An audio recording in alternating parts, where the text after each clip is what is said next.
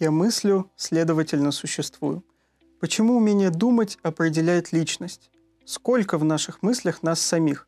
Является ли уровень интеллекта врожденным?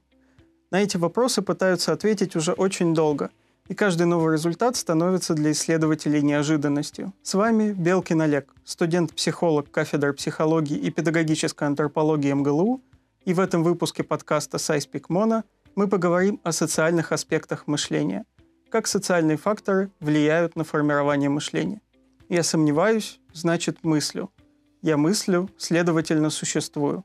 Это полная версия известного изречения философа-рационалиста Рене Декарта. Он ставил под сомнение все в попытке найти абсолютную истину. И единственное, в чем он не смог усомниться, это факт своего существования, потому что сам процесс сомнения стал его доказательством. Мышление в широком смысле есть процесс познания и систематизации действительности. Все, что мы видим, чувствуем, ощущаем и так далее, проходит через множество каналов обработки информации, прежде чем мозг начинает использовать это в деятельности. Все эти каналы в сумме и составляют процесс мышления. Оно содержит в себе практически все – все, что происходит у человека в голове и выходит за рамки конкретных ощущений. В определенном смысле мышление можно напрямую связать с опытом. Развитие мышления прямо пропорционально накоплению опыта. Например, ребенок никогда раньше не видел птиц и не знает, что это такое.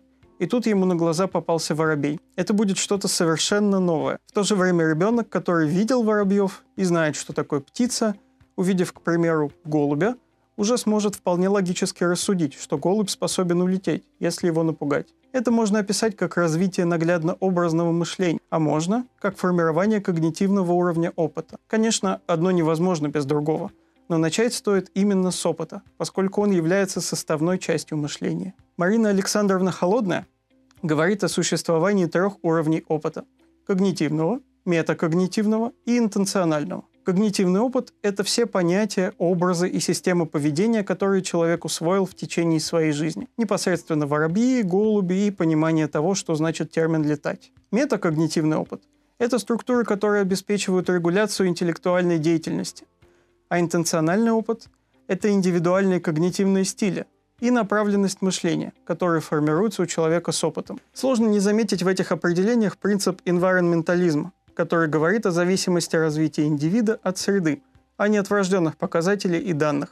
Особенно это видно в контексте интенционального опыта, категории которого многие теории считают врожденными. А здесь он описан как приобретаемая практически с нуля особенность мышления. Собственно, в этом и заключается первая проблема, которая возникает при исследовании мышления. Сначала нам надо понять, что мы пытаемся изучить, и, соответственно, зачем. Если уровень интеллекта дан человеку от рождения, то единственное, что мы можем сделать, получить понимание определяющих его уровень факторов. Если же мы связываем интеллект с обучением, количество путей и задач по его исследованию повышается многократно. Такой же вопрос встает при определении того, какие факторы влияют на мышление, до какой степени и как сильно. И опять же, это все зависит от теории, которой мы придерживаемся. Хорошая новость состоит в том, что научная психология позволяет подвергнуть сомнению любой постулат и изучать все, что угодно, получая самые неожиданные результаты. К примеру, в лаборатории когнитивных исследований основ коммуникации нашего университета сейчас изучают влияние мотивации на рабочую память.